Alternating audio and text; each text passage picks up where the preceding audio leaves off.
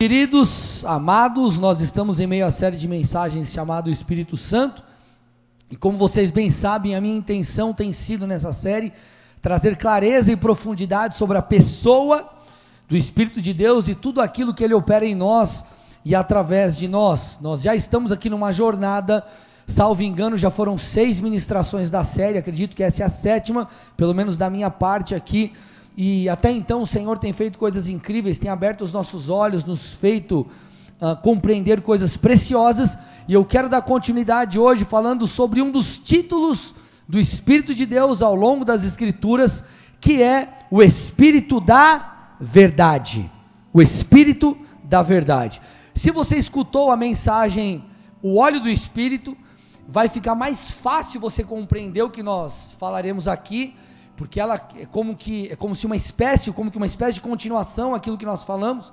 Mas se você perdeu, você vai conseguir pegar a ideia e se você quiser um pouco mais, eu te sugiro, recomendo que você vá nas plataformas digitais. Tá lá no link da bio do Instagram ou no meu Instagram também no link da bio lá, tá bom? Você consegue escutar pelo Spotify, SoundCloud, Deezer, assistir também no YouTube. Amém, meus amados? É, hoje eu quero explicar para vocês a maneira que o Espírito de Deus atua em nós. Ele atua como uma espécie de professor. Ele veio para nos ensinar e nos conduzir à vida que agrada a Deus, uh, dando continuidade ao ministério do próprio Cristo. Então a função do Espírito é nos guiar a toda a verdade. Tudo bem, amados? Então vamos construir algo sólido aqui. Como eu disse, eu preciso da sua atenção. No Evangelho de João, nós vemos Jesus chamando o Espírito Santo do Espírito, de o Espírito da Verdade, em três momentos muito próximos. E isso é um tanto interessante. Vamos, vamos, ver, os, vamos ver os textos. João 14, 16 e 17, ele diz: Eu pedirei ao Pai, e ele lhes dará outro consolador, a fim de que esteja com vocês para sempre. É o Espírito da Verdade que o mundo não pode receber porque não vê, nenhum conhece. Vocês o conhecem porque ele habita com vocês e estará com vocês. João, qual que é a referência aqui? João 14, Espírito da Verdade. Quando você vai para João 15, versículo 26, ele diz: Quando, porém, vier o Consolador, que eu enviarei a vocês da parte do Pai, o Espírito da Verdade, que dele procede esse dará testemunho de mim. João capítulo que, gente? Vamos lá, gente, coopera comigo. João capítulo 15. Mais adiante, João 16, versículo 13, ele diz: Porém, quando vier o Espírito da Verdade, ele os guiará em toda a verdade. Ele não falará por si mesmo, mas dirá tudo o que ouvir e o anunciará a vocês todas as coisas que estão para acontecer. Por que, que é importante nós termos aqui uma, uma visão mais macro desses três textos? Porque não é mera coincidência Jesus chamar o Espírito Santo de o Espírito da Verdade em, um, em textos tão próximos. Isso representa basicamente duas coisas. A primeira delas é ênfase. ênfase. Então o Senhor Jesus ele está dando ênfase de que o Espírito Santo, ele é o espírito da verdade. Isso não vem apenas para comunicar que Cristo é a verdade, mas vem também nos trazer clareza no aspecto de que o Espírito Santo é aquele que vai nos guiar a toda a verdade. Agora, existe um segundo motivo. O segundo motivo é o fator contexto. Preste atenção aqui em mim. Então ele está dizendo, ó, virá o Espírito da verdade. Virá o Espírito da verdade. Nós vimos aqui João 14, João 15 e João 16. Mas qual é o contexto de tudo isso? Se você voltar alguns capítulos em João 13, você vai ver Jesus dizendo: Ei, gente, eu serei traído. Eu serei traído. Um pouco antes de ele afirmar, em João 14, sobre é, que, é, sobre o Espírito da Verdade, todas essas coisas, de que o Pai enviaria o Consolador, ele fala para os discípulos: gente, eu vou ter que ir para estar com o Pai. Então, acompanha comigo. Jesus está dizendo sobre o Espírito da Verdade. O contexto qual é? O contexto é: gente, eu não estarei aqui para sempre, eu precisarei estar com o Pai. Agora, se coloca no lugar daquelas pessoas, daqueles discípulos, eles ouviram por toda uma vida sobre o Messias que haveria de vir, e quando esse Messias chega, depois de um tempo, depois de, eh, de um tempo onde parece que o seu reino vai ser estabelecido,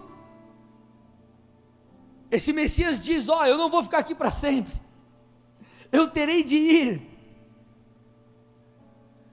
Só que é interessante porque quando Jesus vem nessa construção, falando que ele seria traído e tudo mais, ele diz assim: gente, eu vou, mas escute, eu não deixarei vocês órfãos. A minha ausência não vai causar a vocês prejuízo, vocês não ficarão sem direção, vocês não saberão, vocês não ficarão confusos em relação àquilo que é verdade ou quais são os meus caminhos, porque eu vou enviar o Espírito, o Espírito que virá do Pai, e esse Espírito é o Espírito da verdade. É o Espírito que os conduzirá a toda a verdade, é o Espírito que irá convencê-los, é o Espírito que vai dar continuidade àquilo que eu tenho feito no meio de vós. E é isso que nós precisamos entender. O Espírito de Deus, trans, ele vem para dar continuidade ao ministério de Cristo. E a mesma transformação que aqueles que caminhavam com Jesus viveram, eu e você podemos viver. Porque quem habita em nós é o Espírito da verdade.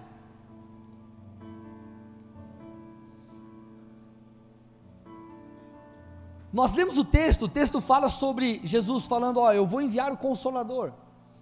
Consolador é do original grego paracletos e o significado de Paracletos é alguém chamado para o lado de outrem a fim de ajudar. Então Paracletos é aquele como que como aquele que fica ao lado, ajudando, auxiliando. Se você for mais a fundo na, na, na, na raiz da palavra, Paracletos fala sobre ajudador, fala sobre amparador, sobre assistente, sobre alguém que presta socorro, sobre intercessor, sobre ser um intercessor. Então, o Espírito de Deus que habita em nós é aquele que vai nos auxiliar em tudo que nós precisamos, para que sejamos conduzidos pela verdade de Deus, para que possamos viver uma vida que agrada a Deus. Ontem o pastor Luciano Subirá falou sobre a graça como, a, como uma, um respaldo divino nos capacitando para que eu e você não pequemos. Pastor, mas eu pequei. Você tem um advogado junto ao Pai. Você pode se arrepender e ser perdoado. Mas a questão é: Deus quer que eu e você vivamos em santidade. E o Espírito de Deus é aquele que vem para nos auxiliar, para nos guiar. Agora, pastor, vamos lá, me explica um pouco mais essa questão de o Espírito da verdade, porque existem outros títulos do Espírito Santo ao longo das Escrituras. Mas por que o Espírito da verdade? Para você compreender isso mais profundamente, você precisa entender que isso tem a ver com quem Cristo é e o que Ele está gerando em nós por meio do Espírito. Pastor, me explica um pouco melhor. João 1,14. João 1,14, a Bíblia diz: E o Verbo se fez carne e habitou entre nós, cheio de graça, está falando de Jesus, cheio de graça e de que, gente? Verdade, e vimos a sua glória, glória como do unigênito do Pai. João Batista dando, dando testemunho sobre Jesus, ele disse, João 1,17: Porque a lei foi dada por meio de Moisés, a graça e a verdade vieram por meio de Jesus Cristo. Por isso que o próprio Jesus disse: Eu sou o caminho, eu sou a verdade e eu sou a vida. Ninguém vem ao Pai senão por mim. Então Jesus é a verdade. Logo, o Espírito de Deus que habita em nós nos guiará a Cristo, que é a verdade, e também a toda a verdade que Cristo ensinou. Esse é o papel do Espírito.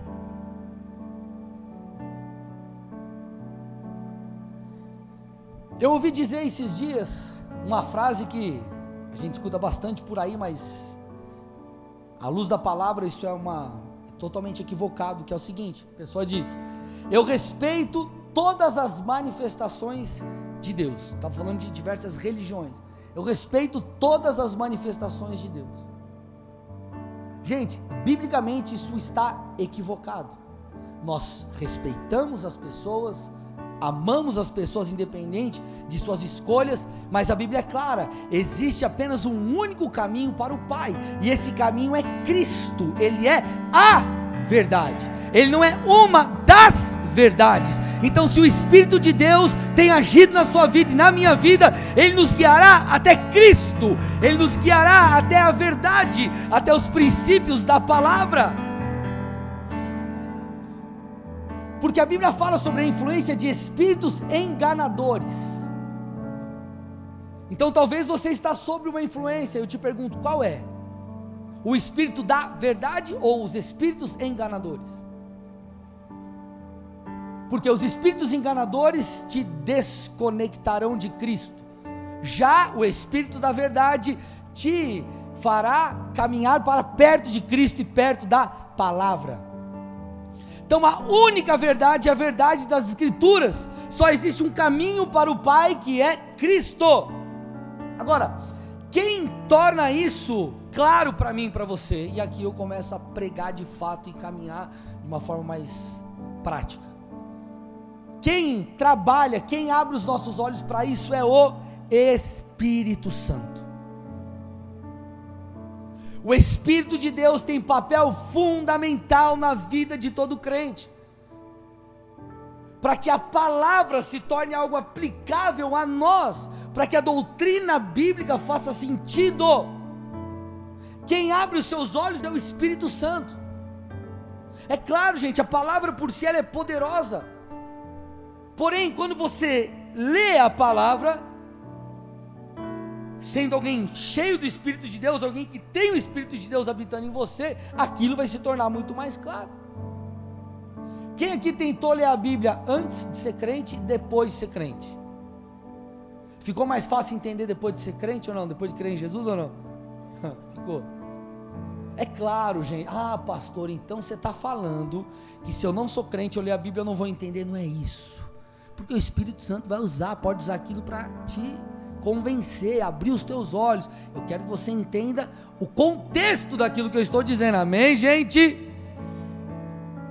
O que eu estou dizendo aqui, nós precisamos ter um relacionamento com o Espírito Santo. Você não pode viver uma vida, viver uma fé automática.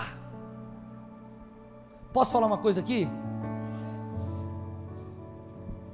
Uma vida automática com o Senhor, ela é fruto não apenas de uma frieza espiritual, mas ela é fruto de falta de entendimento das Escrituras.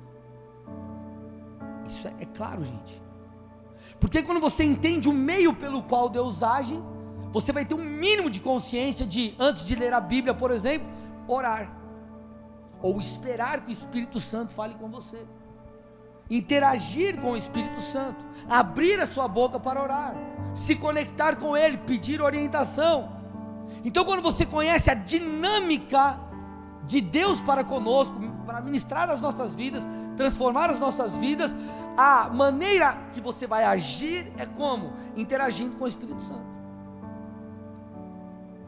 Vocês estão aqui, gente? Olha como o papel do Espírito Santo na vida do crente é poderoso e se você prestar atenção no que Jesus disse, você vai ficar chocado aqui. João 16, 7 a 13. Aí, agora deu. João 16, 7 a 13. Olha o que Jesus disse. Isso aqui bugou minha cabeça. Mas eu lhes digo a verdade: é melhor para vocês que eu vá.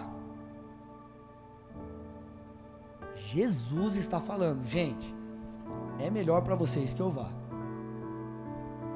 Porque se eu não for, o consolador não virá para vocês, mas se eu for, eu enviarei a vocês. Quando ele vier, convencerá o mundo do pecado, da justiça e do juízo. Do pecado, porque eles não creem em mim. Da justiça, porque vou para o Pai, e vocês não me verão mais. Do juízo, porque o príncipe deste mundo já está julgado. Aí olha o que ele diz agora que interessante. Tenho ainda muito para lhes dizer, mas vocês não o podem suportar agora. Porém, quando vier o Espírito da Verdade, ele os guiará em toda a verdade. Ele não falará por si mesmo, mas dirá tudo o que ouvir e anunciar a vocês, e anunciará a vocês as coisas que estão para acontecer. Então vamos lá, gente, esse texto é incrível. E a primeira coisa que eu reforcei ali, as palavras de Jesus: é melhor que eu vá. Isso mostra a importância do Espírito de Deus nas, nas nossas vidas. É como se Jesus dissesse: Ei, Espírito Santo, vai, faça o seu papel, flua, vamos lá. E nós precisamos entender isso. Nós precisamos entender isso. Não tem como você ser guiado, viver segundo as Escrituras, sem uma interação com o Espírito Santo. Por que, que eu estou te falando isso? Porque tem muitos muito cristãos, principalmente os cristãos que já caminham na fé de longa data, que entenderam, por exemplo, a moralidade bíblica. O que, que eles fazem? Eles vivem apenas os padrões morais, mas não se relacionam com Deus. Eles acreditam que apenas uma mudança de comportamento é suficiente. Só que Jesus não veio apenas para mudar o teu comportamento, ele veio para estabelecer uma conexão e um relacionamento com você. E a tua mudança é fruto do seu relacionamento com Deus. Logo, não basta você caminhar corretamente, você precisa estar com Ele, passar tempo com Ele, estar em Sua presença, gastar tempo na presença de Deus, viver para Deus, viver com Deus. Ok, meus amados? E aí, outra coisa que me chamou muita atenção, ele disse assim: ó, Eu tenho muito a dizer, mas vocês não podem suportar. O original da palavra suportar, o original grego é bastazo. Isso significa pegar com as mãos, pegar a fim de carregar ou levar, colocar sobre si mesmo algo para ser carregado. Sabe o que Jesus estava dizendo? Eu ainda não posso falar algumas coisas a vocês, porque vocês não são capazes de absorver isso. Vocês não são capazes de colocar isso sobre si e caminharem com tudo isso mas eu vou enviar o Espírito, e esse Espírito fará com que todas essas coisas façam sentido. Ele vai convencer vocês do pecado, da justiça e do juízo, e conforme vocês caminham em interação com o Espírito Santo, tudo fará mais sentido. Sempre quando nós temos batismo na igreja, algumas pessoas perguntam assim: Pastor, eu posso me batizar de novo? Não tem necessidade de você se batizar de novo, tudo bem, irmão? Se você lá atrás fez com entendimento, você se batizou, não precisa se batizar de novo. Mas sabe por que, que as pessoas muitas vezes querem se batizar de novo? Porque elas amadureceram na fé e elas criaram uma consciência maior e mais profunda de quem Deus é e do pecado. Então ela olha para si e fala: Mas meu Deus do céu, eu sou pecador mesmo. Será que valeu aquele batismo? Valeu, gente. Esse é um bom sinal, é um sinal de que você está amadurecendo, as coisas estão se tornando mais claras. É o processo de santificação. É o que o Espírito Santo está fazendo. Porque por mais que Jesus fosse Jesus, ele dependia do Espírito Santo, ele foi ungido pelo Espírito, e ele caminhou três anos, três anos e meio ali com seus discípulos. Se você fizer um cálculo de horas, foi realmente muito tempo, milhares e milhares de horas, de fato. Mas a transformação de um cristão, ela se dá com os anos, com o tempo então, quando Jesus envia o Espírito, é como se ele dissesse: Ei, esse processo vai continuar, para que vocês continuem se tornando pessoas mais maduras na relação comigo, no relacionamento comigo. Então, você não pode viver uma vida automática. Você não pode sair daqui do culto apenas, ah, não, mas eu tenho que, sei lá, deixar de mentir. Não é só isso. Isso é simplesmente o fruto não apenas do entendimento bíblico, mas do relacionamento com o Espírito, porque você quer viver como um adorador, como alguém que honra Jesus. Então o Espírito Santo tem um papel fundamental na vida do crente. E como que você se aproxima dele? Através das disciplinas espirituais. Oração, adoração, leitura da palavra, jejum. E à medida que você faz isso, o Espírito Santo abre os seus olhos, ele ilumina as coisas diante de você, torna elas clara, claras.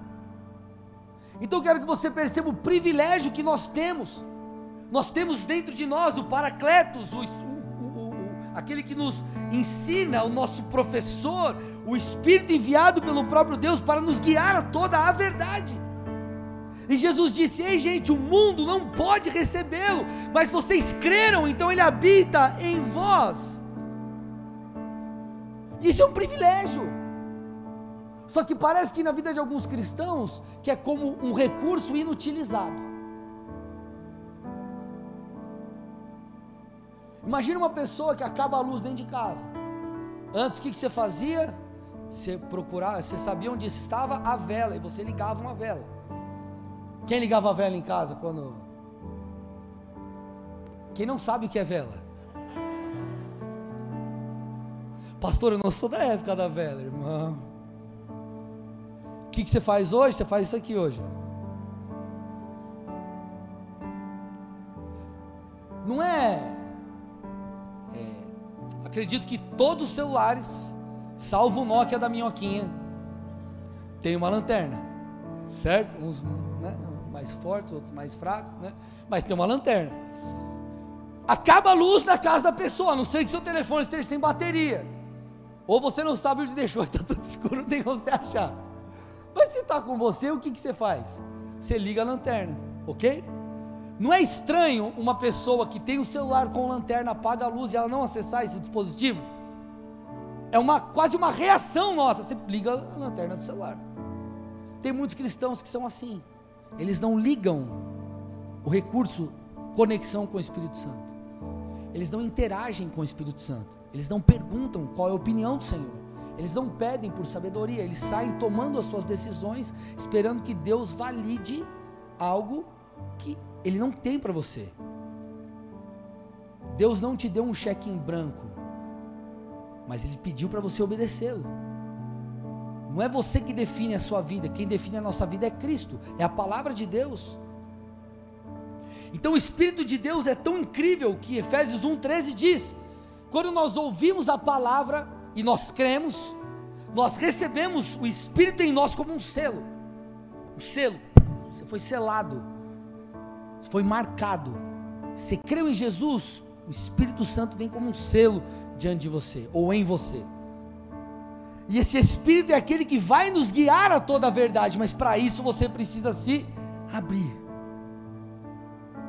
Você precisa ser despertado para a função e o ministério do Espírito Santo na sua vida e interagir para que aconteça esse relacionamento porque é o Espírito Santo que faz com que as verdades da palavra de Deus se tornem compreensíveis a nós. É Ele que, como fala quando você vai ler um negócio que é criptografado, é Ele que decodifica, Ele que, vocês entenderam? É Ele que faz isso aí, decifra, aleluia, isso aí, obrigado. É Ele que decifra esses códigos ou aquilo que parece que está obscuro. É Ele que revela quem Jesus é, é Ele que faz com que o Evangelho faça sentido para nós. Porém, para tal, você precisa interagir com o Espírito Santo através das disciplinas espirituais.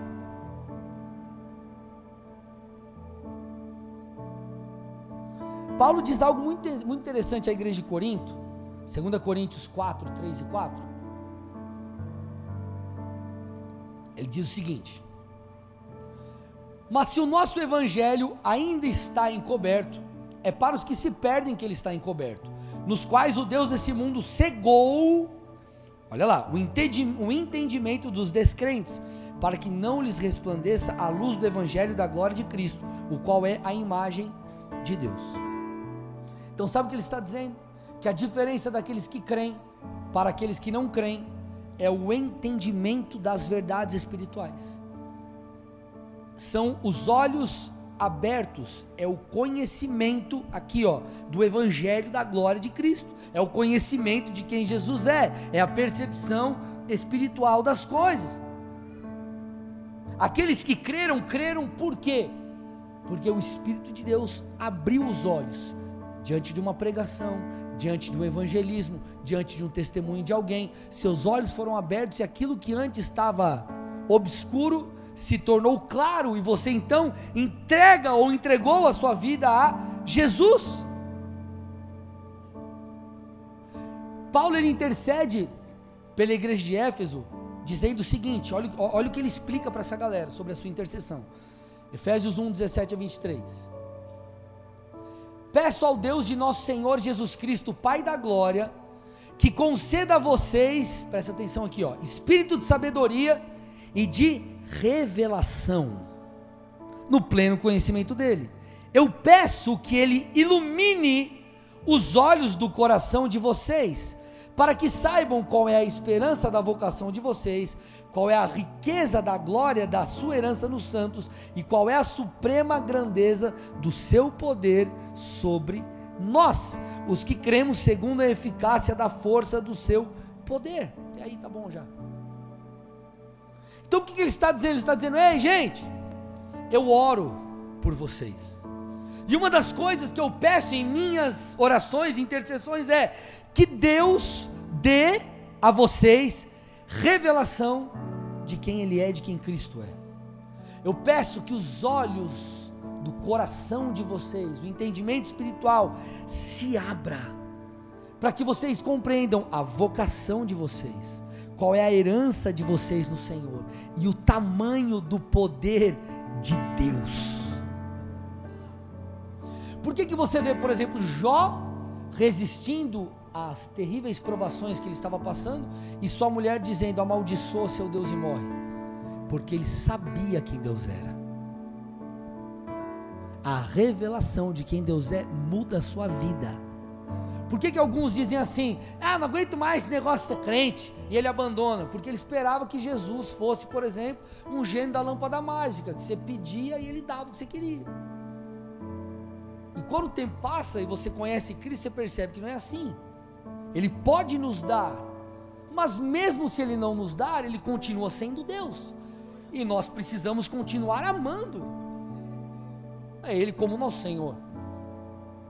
Então, debaixo desse entendimento, dessa revelação de quem Deus é, você fala: opa, peraí, eu não posso desistir. Eu sou um adorador, eu preciso render a minha vida em honra e em glória a Deus. Agora, quem vai trabalhar na minha e na sua vida para que tudo isso se torne claro? O Espírito Santo. Por isso, você precisa desenvolver um relacionamento com Ele, diário, constante. Eu preciso que você entenda que não é tempo de filiação no reino de Deus que faz você alguém mais maduro. Pastor, mas eu me converti em 1992. Você lê a Bíblia? Não. Você ora? Não. Você vai no culto? Uma vez a cada dois meses. Você... Tua vida não vai mudar porque você tem tempo de crente. Tua vida vai mudar porque você vive como um crente. Vocês estão aqui ou não, gente? Então você precisa desenvolver o relacionamento com Deus. Por isso que você vê gente, às vezes, um ano na igreja, a vida do cara virou de ponta cabeça. Positivamente falando, foi um rebuliço, Deus fez maravilhas. E outros está tá rodando, rodando e nunca sai do lugar. Por quê? Falta de posicionamento. É isso. Deus não faz acepção de pessoas, mas resultados diferentes demandam semeaduras diferentes. Simples assim. Por falar em semeadura, a parábola do semeador nos ensina muito sobre isso. Ali Jesus fala sobre alguém chamado de semeador, que na aplicação prática que nós podemos chamá-lo de o espírito da verdade. E ele sai distribuindo sementes ao longo de alguns solos, para ser mais preciso, quatro solos. Três solos por suas condições, a semente ali não vinga, sementes não vingam em um apenas deu certo. Vingou, a semente cresceu, germinou e por aí vai. Agora, depois que Jesus explica a parábola, para os discípulos, ele começa a explicar o sentido da parábola. Ele começa a explicar em mais detalhes a coisa, e ele traz um ponto importante sobre um dos solos. Então Jesus traz um ponto importante sobre um dos solos. Lembrando que a semente lançada pelo semeador é a palavra, tudo bem, gente? Aí olha o que ele diz, Mateus 13, 18 e 19. Ouçam, portanto, o que significa a parábola do semeador. A todos os que ouvem a palavra do reino e não a compreendem, presta atenção, e não a compreendem, o maligno vem e arrebata o que foi semeado no coração. Este é o que foi semeado à beira do caminho. Ele está falando: se a semente da palavra é lançada e você não acolhe, você não entende, você não vai ser mudado, ela não vai vingar, não vai dar fruto. Por isso que às vezes você está no culto, e a gente sabe que às vezes é cansaço físico mesmo, mas alguns momentos, cara, você dormiu bem, você não está cansado, te dá uma leseira. Às, às vezes, não estou espiritualizando tudo, mas às vezes é espiritual. Por que, que você acha que é uma grande resistência para tudo que envolve ensino? Você chega e fala assim, gente, noite de curas, milagres e maravilhas. Você vai sair daqui rico, milionário, curado e com namorado uma namorada, você está solteiro, irmão. Vai ter gente pendurada na treliça, vai arrancar o telhado da igreja. Agora fala, gente, vamos lá. Vamos aprender a Bíblia aqui. 25 dias a fio estudando a Bíblia. Se inscreve três, termina o professor. Estou brincando. Mas o que, que você percebe? Graças a Deus, mergulhando na palavra, o ministério tem fluído muito bem aqui na igreja, temos tido é, resultados incríveis e é muito bom ver a sede, a fome de vocês. Mas eu preciso que você compreenda que nós precisamos compreender as Escrituras. Porque senão o maligno ele vai arrebatar. Você percebeu que na tentação de Jesus ali com Satanás, Satanás tentou usar a palavra e Jesus já rebateu. Falou: Não, filho, aqui comigo, você não tem espaço não. E com a gente, quantas vezes que o diabo não nos tenta derrubar, usando textos bíblicos, e se você não sabe responder, você fica pensando naquilo, remoendo, às vezes você fica mal e até cai. Então ele está falando, você precisa conhecer. Porque se você conhecer, você será transformado. Se você não entende, aquilo será arrebatado. Por isso que nós precisamos do professor, Espírito Santo abrindo os nossos olhos para que recebamos aquilo que Deus tem. Nós estamos aí às vésperas da conferência Sedentos. Eu comentei esses dias numa das lives aqui do jejum e falei, gente, Passei um dia angustiado, mas aquela coisa que eu falei, meu, não tem sentido. Mas passei o dia angustiado. Por quê? Satanás estava tentando me roubar, estava tentando roubar outras pessoas. Aí no meio da semana da conferência, dá um desânimo. Assim, ai, quer saber? Eu não vou. Criatura aí, você tem que ir. Falou, eu vou lutar contra isso, por quê? Porque o maligno quer que você não receba aquilo que Deus tem. Porque se você receber, você vai ser transformado. Olhe para o irmão do seu lado e fala: receba. Olhe para o outro e fala: melhor do mundo. Aleluia. Amém. Tem que receber, irmão. Você tem que beber das águas. Você tem que acessar aquilo que Deus tem para você. Então você precisa compreender o que você está lendo, não é ler por ler. Eu já li a Bíblia 35 vezes. O que, que você entendeu? Jesus é, é Deus. Ah, tudo bem, irmãos. Aí. Quem mais você entendeu? Ah, não sei. Você tem que compreender. Então nós precisamos nos relacionar com o Espírito Santo para que possamos crescer no entendimento, na revelação das Escrituras. Vai além de uma compreensão intelectual. O nosso relacionamento com Deus é um relacionamento espiritual espiritual, e é o Espírito Santo que faz com que as verdades de Deus façam sentido e ganhem espaço, criem raiz no nosso coração.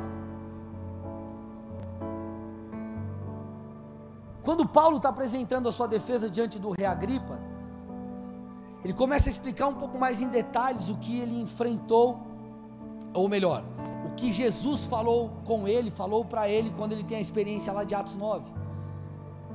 E ele explica, Atos 26, 17 e 18, o seguinte: Jesus dizendo para Paulo: Eu vou livrar você do seu próprio povo e dos gentios, para os quais eu envio. Então o Senhor estava falando para Paulo: Paulo, eu vou te enviar para os gentios. Agora olha para quê, gente? Para abrir os olhos deles e convertê-los das trevas para a luz e do poder de Satanás para Deus, a fim de que eles recebam remissão de pecados e herança entre os que são santificados pela fé em mim. Ele está dizendo que Paulo seria comissionado para os gentios, para que através da pregação da verdade os olhos daqueles, daquelas pessoas fossem abertos e elas pudessem crer em Deus, elas pudessem receber remissão de pecados e pudessem acessar a herança que Deus tem. Deixa eu te explicar aqui. Boa parte das verdades de Deus para você acessar, você precisa entender. Porque quando você entende, você toma posse. Quando você entende, você absorve. Você toma aquilo para você. Por isso você tem que compreender as escrituras. Por isso que você, por isso que a palavra de Deus precisa habitar ricamente em você para que nos momentos difíceis você possa lembrar daquilo que te dá esperança, para que o Espírito Santo use aquilo que você buscou, você leu, você se encheu para trazer vida nas áreas mortas. Então nós precisamos interagir com o Espírito. Na verdade, gente, é uma guerra de altares, é um conflito de realidades. Você já percebeu quando você está mais focado nas coisas de Deus? Talvez você está na tua casa é, lendo mais a Bíblia, orando mais, frequentando os cultos certinho, você está na célula, está na pegada. Parece que você fica mais espiritual, você percebeu isso já ou não? Quando você dá uma cambaleadinha, fica mais assistindo Netflix que, que fazendo as coisas para Deus, e aquela coisa. Enfim, você fica meio mais carnal, você percebeu isso já ou não? É claro, isso é fato. Para que você caminhe, para que o espírito sobreponha a carne, você precisa dar alimento ao seu espírito, você precisa fortalecer o seu espírito como? Através das disciplinas espirituais: oração, jejum, adoração, leitura da palavra, congregando e por aí vai. Isso é fato, gente. Porque da mesma forma que Satanás, ele usa toda e qualquer influência no seu dia a dia para te tirar da presença de Deus, para te desconectar de Deus, o Senhor usa outras coisas. Vocês estão aqui comigo? Presta atenção agora. Só que o detalhe é, para você ser tirado da presença de Deus, você não precisa ser intencional. Você já está num ambiente que te tira. Agora, para estar com Deus, você precisa ser intencional. Quer ver? Você está lá no seu trabalho, como quem não quer nada, quietinho, trabalhando enfim. Aí daqui a pouco tem uma pessoa do seu lado começa a falar umas histórias meio estranhas, contar as coisas meio cabulosa, meio moralmente não legal, e tua cabeça começa. Você quis ouvir aquilo? Não, mas você estava inserido no ambiente. Inserido no ambiente. Agora, para você crescer em Deus, você tem, tem que ser intencional. Você tem que fazer o quê? Ir para o teu quarto, orar, ler a Bíblia, deixar o teu período de almoço, comer a marmitinha mais rápido, ir para o carro, ler, orar. Tem que fazer isso. Não vai a coisa surgir. Tentação surge, irmão. Influências erradas surgem, agora influência boa você tem que buscar. Vocês estão aqui comigo ou não? Então você precisa exercitar, é, é, é, você precisa desenvolver as suas disciplinas espirituais. Porque à medida que você faz isso, o professor, o Espírito Santo, o ajudador, o Paracletos, ele trará a mim e a você consciência das verdades de Deus, para que possamos viver a vida de uma forma que agrada a Deus. E eu vou te mostrar um texto aqui que você vai entender o poder da consciência, o poder da, da revelação. Você vai ver como Satanás luta contra isso. Vocês estão comigo ou não? Isso fica muito claro num trecho da história do povo hebreu, na verdade, a saída do Egito nos ensina isso. Então Deus chama Moisés, e após o comissionamento dele, Moisés e Arão procuram os líderes do povo e explica a proposta de libertação divina. Então ele chega e fala assim: ó, Deus falou comigo, começa a explicar. Deus quer libertar vocês, Deus ouviu o clamor, blá, blá, e explica ali para os líderes do povo. E a resposta daqueles homens está descrita em Êxodo 4, 30 e 31. Põe para mim aí. Arão falou todas as palavras que o Senhor tinha dito a Moisés. E este fez os sinais diante do povo. E o povo creu. E quando ouviram que o Senhor havia visitado os filhos de Israel e visto a aflição deles, inclinaram-se e adoraram. Presta atenção. O povo estava preso, sendo oprimido, escravo. E eles fizeram o que? Clamaram a Deus. Então Deus levanta Moisés, Arão e quando eles chegam com essa boa notícia, com a vontade de Deus para ele, para eles, o que, que os líderes fazem? Eles creem. O povo crê e eles se prostram em adoração. Eles se tornaram conscientes da vontade de Deus, então eles creram, então eles toparam, então eles se voltaram a Deus. Por quê? Porque eles se tornaram conscientes da vontade do Senhor. E aí o que, que acontece? A, a história segue. Então, Moisés chega para Faraó, vocês conhecem o restante da história, e começa a falar: ó, é, o Deus aí todo-poderoso, enfim, nosso Deus, ele quer que tem que libertar a gente aí. A gente tem que celebrar Deus no deserto, você tem que libertar o povo. Olha a resposta de Faraó, gente. Êxodo 5, 4 e 9. Lembrando que Faraó é um tipo de Satanás, é uma tipologia bíblica de Satanás. Ou seja, da mesma forma que nós vemos Faraó agindo aqui, é a forma que Satanás age contra os filhos de Deus. Diz o texto: Então o rei do Egito disse: Moisés e Arão, por que vocês estão afastando o povo das suas tarefas? Voltem ao trabalho. E o Faraó também disse: O povo da terra já é muito, e vocês ainda querem que eles descansem de suas tarefas? Naquele mesmo dia, Faraó deu uma ordem aos feitores do povo e aos capatazes, dizendo: Daqui em diante, não forneçam mais palha ao povo para fazer tijolos, como antes, que eles mesmos ajuntem para si a palha, mas exijam deles a mesma quantidade de tijolos que antes faziam. Não diminuem a cota. Não diminuam a cota. Olha o que ele está dizendo aqui, ó. Ele está falando assim, ó, você quer tirar o povo daqui? Negativo, não vou, ninguém vai sair. Sabe por que, que eles estão aí, ó, pensando tudo isso? Eles estão desocupados. Então, seguinte, chamou os capatazes lá e falou assim, ó, não dá mais matéria-prima para essa galera, manda eles se virarem e produzir a mesma quantidade de tijolos que eles produziam antes. E aí olha que, olha que Faraó diz: eles estão desocupados e por isso gritam: vamos e sacrifiquemos ao nosso Deus. Imponham mais serviços a esses homens para que se mantenham ocupados e não deem ouvidos a palavras mentirosas, que não eram mentirosas. Sabe que, se lembra? Satanás, ou melhor, Faraó é um tipo de Satanás, uma tipologia para Satanás. Sabe como Satanás faz, comigo contigo? Ei, hey, só trabalha, cara. Ei, hey, só corre atrás das suas coisas. Ei, hey, não busca Deus não.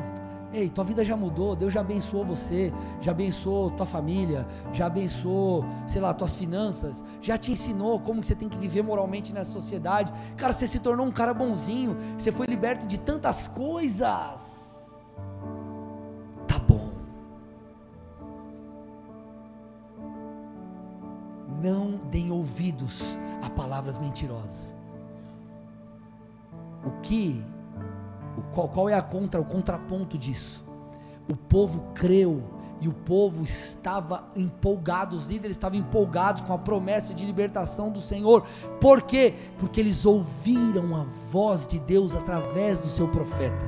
Eles ouviram a direção de Deus, eles ouviram a boa notícia. Assim como eu e você caminhamos para a libertação dos nossos pecados, caminhamos para uma mudança de vida, caminhamos em autoridade no nosso chamado. Por quê?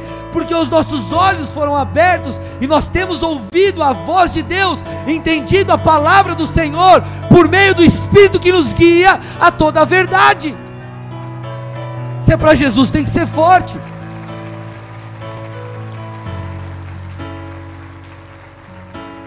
Então, o que Arão, Moisés estavam fazendo para com aqueles líderes, é o que o Espírito faz comigo, contigo.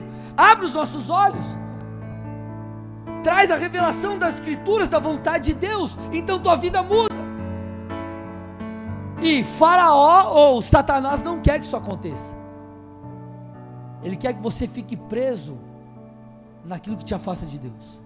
Ele quer que você fique preso naquilo que te afasta do Espírito. E muitas vezes o que te afasta é algo lícito, porque não tinha nada de ilícito eles trabalharem.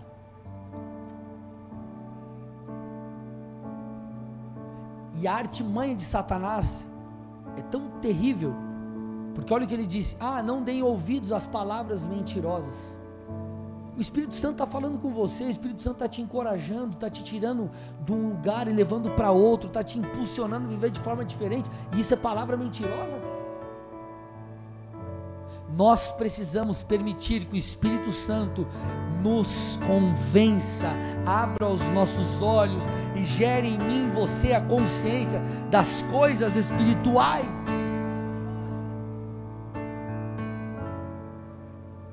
Próprio Jesus disse: Ei, busque em primeiro lugar o reino de Deus e as demais coisas vão ser acrescentadas. O próprio apóstolo Paulo fala: Eu deixo as coisas que se passaram para trás o caminho para o alvo. Qual é o alvo? É viver a vontade de Deus, é ser salvo, é viver pelas verdades espirituais. Tem nenhum problema você correr atrás das suas coisas, você deve fazê-lo, você tem que prosperar. Eu acredito, Deus vai te levar a prosperar, a crescer profissionalmente, e muitos sonhos do seu coração vão se cumprir, mas isso não pode acontecer em detrimento das coisas espirituais. Existe uma escala de prioridade. Eu vivo os meus sonhos, mas eu deixo os sonhos de Deus, está errado. Eu vivo as promessas, mas eu me desconecto de Deus, isso está errado. Não, não, não, eu vou só viver uma vida moralmente correta e eu vou caminhar rumo àquilo que Deus tem para mim, mas eu estou desconectado do Senhor, não faz sentido. Antes de você, antes de eu ser, por exemplo, um pastor, eu sou um filho de Deus. De que adianta eu ser usado aqui em pregações e tudo mais, mas minha vida no altar, minha vida com Deus está tudo ruim, tudo zoado. De nada adianta. Porque o altar, ele deve ser apenas uma extensão de quem eu sou. Quem vem ministrar, quem vem pregar, é uma extensão do que, de quem você é. Então Satanás ele vai lutar para que você não receba semente porque não compreendendo a semente, o teor da semente, o teor da vontade de Deus, ela não vinga, ela é sufocada, ela não dá certo, não vai vingar. Então te pergunto, como você tem recebido a semente? Como está, qual é o estado do seu coração? Você tem interagido com o Espírito Santo ou você tem vivido de uma, vivido de uma forma mecânica? Que é uma forma mecânica? É uma forma sem consciência. Escute o que eu vou dizer agora. Uma vida com Deus mecânica não é uma vida com ausência de experiências, mas é uma vida sem consciência do que você está fazendo e por que você está fazendo. Deixa eu te explicar melhor. As experiências elas fazem parte da vida com Deus, mas isso não significa que todas as vezes você as terá. Por vezes você vai estar lendo a Bíblia, num culto, orando, e você não vai sentir nada, você não vai ter experiência alguma. E não é por falta de buscar, porque você está fazendo aquilo, você está buscando. Agora, por mais que você não sinta, se você entende que Ele é o pão vivo que desceu do céu, e quando você lê a palavra, você está comendo desse pão, meu irmão, por mais que você não sinta, você será alimentado e será saciado por causa de sua consciência. Deus, não estou sentindo nada, mas eu creio, estou falando contigo, eu estou diante da Sua palavra, a Sua palavra me alimenta, a Sua palavra me transforma, e eu vou tomar posse dela aqui em nome de Jesus. Então não é sentimento, é relacionamento. Aleluia. Não é sentimento, é relacionamento. É todo dia que você está com a sua esposa, com seu marido, só love. Tem dia que, pastor, às vezes lá em casa que é só coice.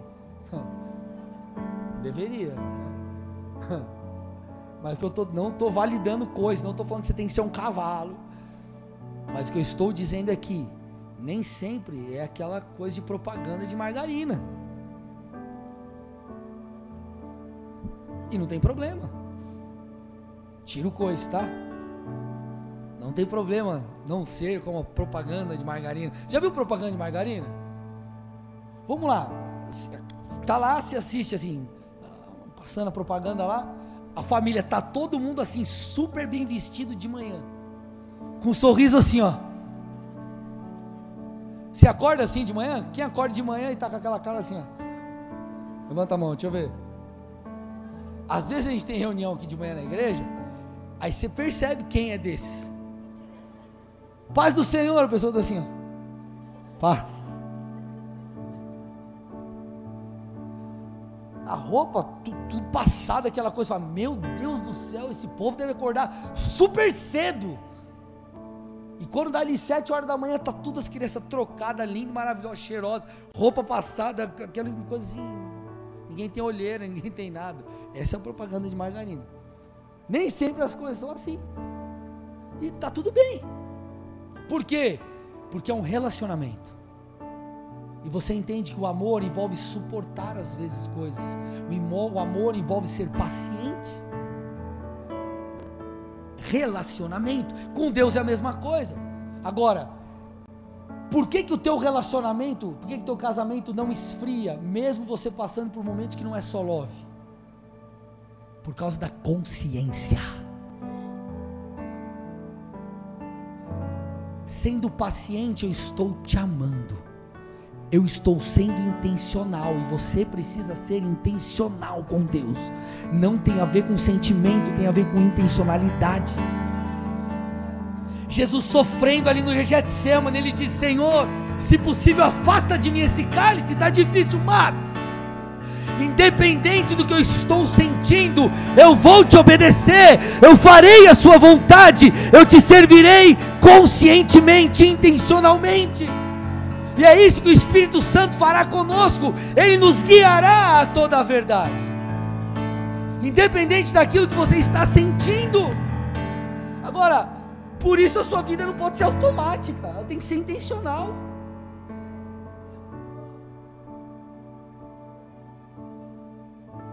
Porque se ela é intencional, a despeito dos teus sentimentos, o Espírito Santo vai trabalhar em sua vida a ponto de que você tenha aquilo que Paulo disse, que é a mente de Cristo.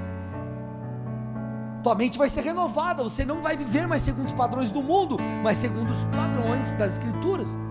O Espírito de Deus vai te dar sabedoria, ele vai te convencer do pecado, da justiça e do juízo, ele vai convencer você é, sobre a sua chamada sobre o seu propósito, sobre coisas que você precisa renunciar. Ele vai dar a você dons, ele vai te ajudar a identificar os seus dons e te instruir para que você flua nos dons. Isso é fruto do que? De um relacionamento. Logo, a falta de relacionamento com o Espírito Santo é um desperdício porque quem te conduz à verdade é o Espírito de Deus, mediante aquilo que ele fala, mediante as Escrituras, enfim, Ele é aquele que te guia. Então você não pode viver uma vida automática, independente se você está feliz ou triste, você vem para o culto e fala: Senhor, eu não estou bem, mas eu estou aqui, fala comigo. É a tua consciência, é a tua intencionalidade, não é o teu sentimento. Imagina se você chega no teu trabalho pro teu chefe e fala assim, ó oh, chefe, hoje eu não estou muito, hoje eu não estou muito afim e eu não vou trabalhar. Ele vai falar, sabe o que para você? Eu também não estou afim de ficar com você trabalhando aqui. E eu estou a partir de agora afim de te mandar embora. E estou afim de fazê-lo por justa causa. Está entendendo que a gente é, é, usa pesos e medidas diferentes? Não, mas Deus me entende que eu não estou bem, então eu não vou orar, não vou ler, não vou para o culto. Aí lá no teu trabalho, não, mas eu preciso ser forte. Tem que prover na minha casa. E por que lá você não age da mesma forma? Deus te dá o espírito, te dá graça, te dá vigor. Você lê o, muitos dos salmos, eles falam sobre essa apropriação das verdades de Deus. Então você vê Davi se fortalecendo no Senhor mesmo em dias maus. E isso fala de uma consciência, de um tomar posse, de um acessar algo independente daquilo que você está sentindo. Deus, eu estou fraco, mas eu sei que em ti há renovo. Então Espírito Santo me renova. Deus, eu não sei o que fazer, mas em ti há sabedoria. Então eu oro, eu bato a porta, eu me apego à tua palavra que diz que eu preciso orar, bater, crendo que o Senhor irá me responder. Não é sentimento, não é emoção, é uma vida intencional.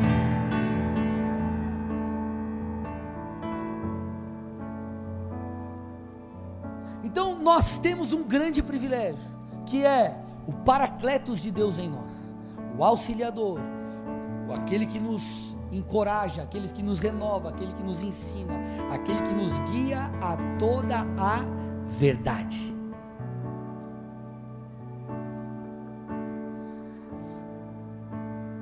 Na parábola do semeador tem um dos versículos que chama muito a minha atenção, Mateus 13, 10.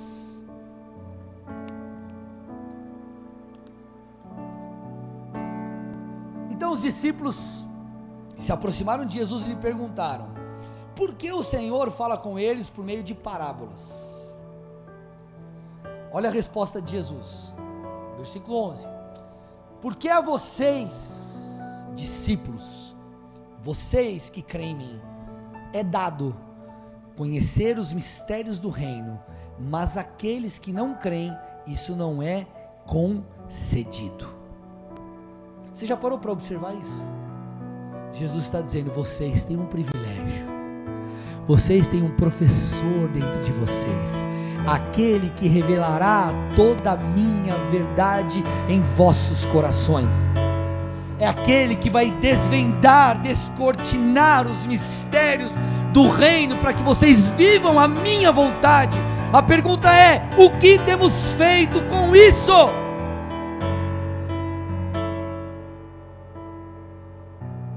O que temos feito com isso? Eu lembro eu jogava um jogo de videogame com meu irmão há mil, muitos anos atrás. Quem lembra do International Superstar Soccer? Pastor, não sei o que é isso. É um jogo de futebol. E meu irmão, eu jogava com ele, eu, eu, ganhava dele, ele era, ele era, prego no jogo. Só que era bagulho difícil, era fazer gol nele. O goleiro defendia tudo. Eu falei, cara, que troço é esse?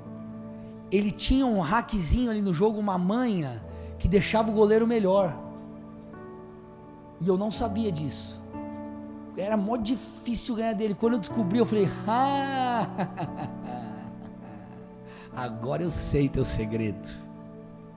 Com Deus é a mesma coisa.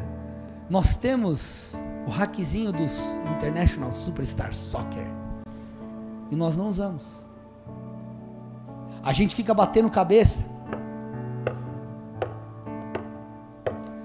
e a gente não ora pedindo direção de Deus. Você fica lá. Ah, mas o que Deus tem para minha vida? Que coisa difícil! Aí você vai e tenta três, quatro, cinco vezes. Claro, tem muitas coisas que são processuais na nossa vida. Às vezes, realmente, as coisas não vão dar certo. E você vai aprender com o tempo e com a cabeçada na parede. Mas talvez Deus não quisesse que você desse uma cabeçada na parede. A pergunta é: você perguntou para Ele? Você pediu direção.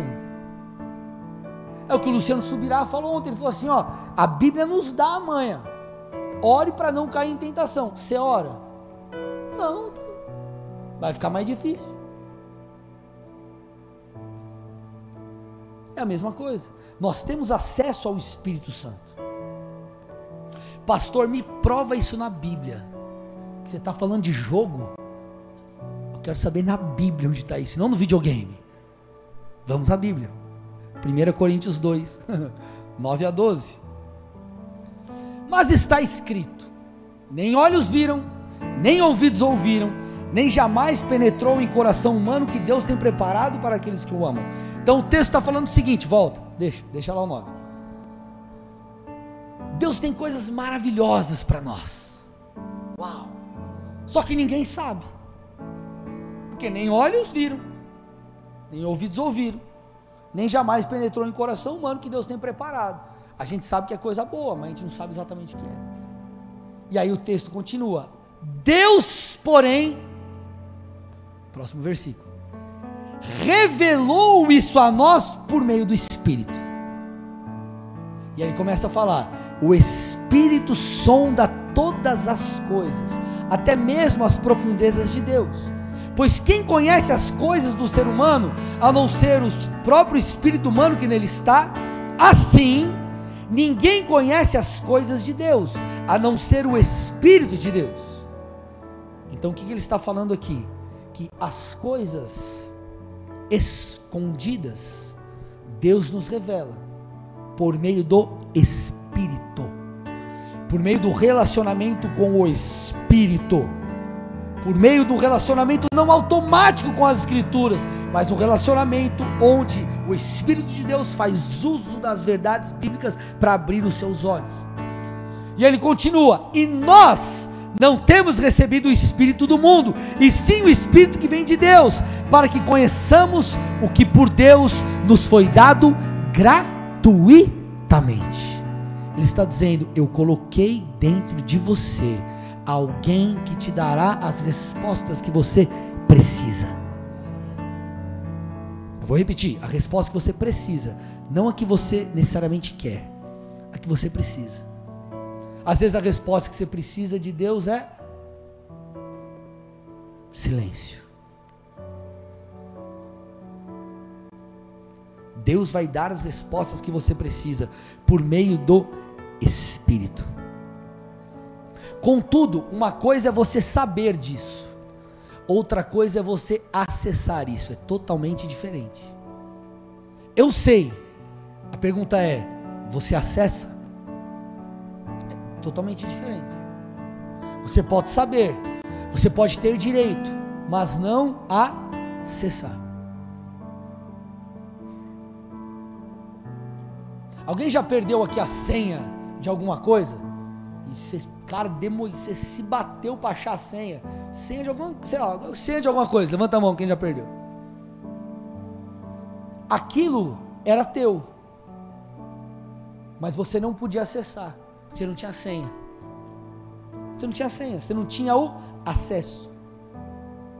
Perdeu a senha do Instagram, perdeu a senha do YouTube, perdeu a senha do que for. Cartão de crédito. Mas o dinheiro é meu, mas você não sabe a senha. Chega lá no posto de gasolina e fala: Não, eu sei que tem dinheiro na conta que está esse cartão, mas eu não sei a senha do cartão para sair da minha e para tu. Ele vai falar: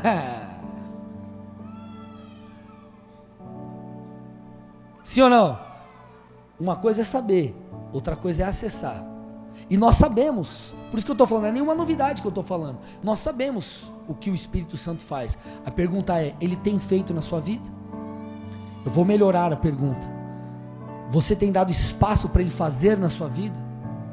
Ou ainda outra, você tem interagido com o Espírito da verdade para que Ele te guie à verdade? Você não pode viver uma vida automática. Talvez você não sinta, mas você tem que viver uma vida consciente do Espírito. Consciente do Espírito. Você precisa interagir com o Espírito Santo.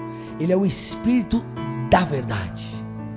É o Espírito que vai te guiar à verdade, que vai te direcionar, que vai te encorajar, que vai te apontar o caminho, que vai dar as respostas que você precisa. Mas você precisa fazer a sua parte, você tem que fazer a sua parte.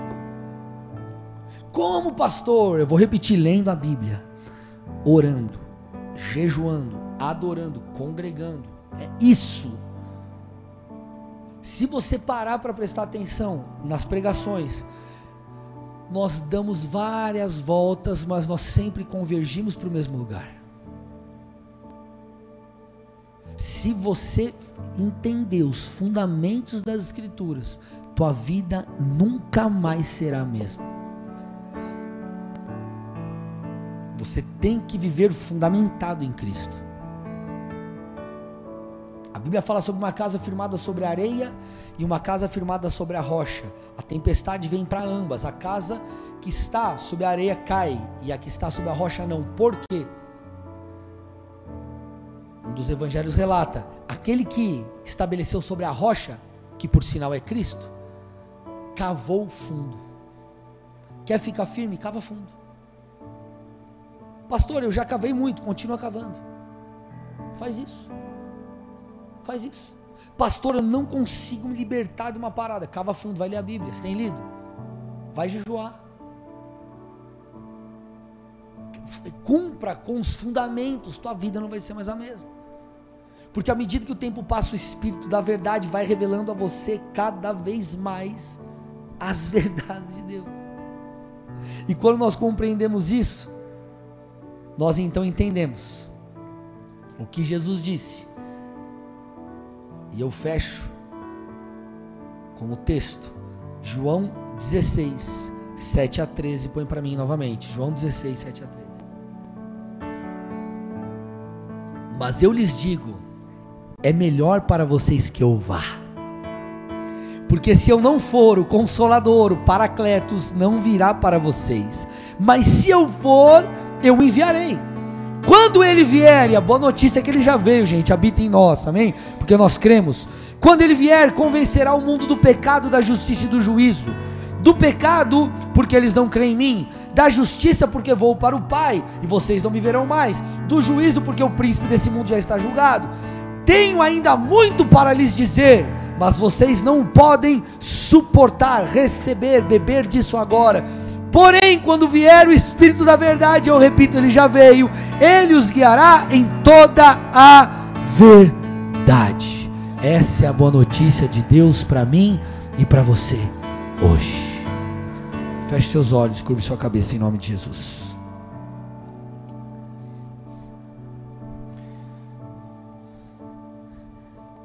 Eu quero aqui nesse momento falar com você que está visitando essa igreja pela sua primeira vez. Ou quem sabe você já veio algumas vezes, você talvez já acompanhou alguns cultos, alguns cultos online com a gente também, e ainda não teve um encontro real com Jesus Cristo. Só que hoje foi diferente. Diante dessa palavra é como se os seus olhos se abrissem e você compreendesse é, essa questão de Jesus, Bíblia, Evangelho, viver com Deus, viver para Deus. E um desejo surgiu aí dentro de você o desejo de entregar a tua vida a Jesus. É o Espírito Santo abrindo os seus olhos, descortinando as coisas para você e te convidando para um relacionamento íntimo com o Senhor. Ele está te chamando para uma vida diferente. Então, se nessa noite, diante dessa palavra, você diz assim, pastor, eu preciso de Jesus. Eu entendo que eu sou pecador, eu sou pecadora e eu preciso de salvação. Eu quero mudar de vida, eu quero caminhar próximo de Jesus. Se você deseja isso, aí no seu lugar, estando você no presencial ou no online, coloque a mão no seu coração. Coloque a mão no seu coração onde você está. E repita assim comigo, Senhor Jesus, Senhor Jesus nessa, noite, nessa noite, eu faço uma aliança contigo. Uma aliança eu, reconheço eu reconheço que eu sou pecador, sou e preciso de salvação. Preciso de salvação. Eu, te confesso, eu te confesso como meu único, como meu e, suficiente, e suficiente Senhor Salvador. Senhor Salvador. A, ti ti eu rendo a minha vida. Me guia a partir de hoje a, partir a, toda a, verdade. a a. Que o teu Espírito, o teu espírito continue, continue, abrindo os meus olhos para que eu entenda a Sua palavra e possa te honrar através da minha vida. Eu assim oro assim em nome de Jesus. Pai, eu entrego essas vidas a Ti. Meu Deus, eu te agradeço porque algo aconteceu com eles espiritualmente, eles foram salvos, alcançados, tirados do reino das trevas, colocados no reino do Filho, no reino da luz. E eu quero aqui abençoá-los, meu Deus. Eu quero te pedir, meu Pai, conduza-os para o centro da Sua vontade. Eu peço a tua bênção sobre cada um deles. Eu libero o teu favor sobre cada área da vida dos meus irmãos.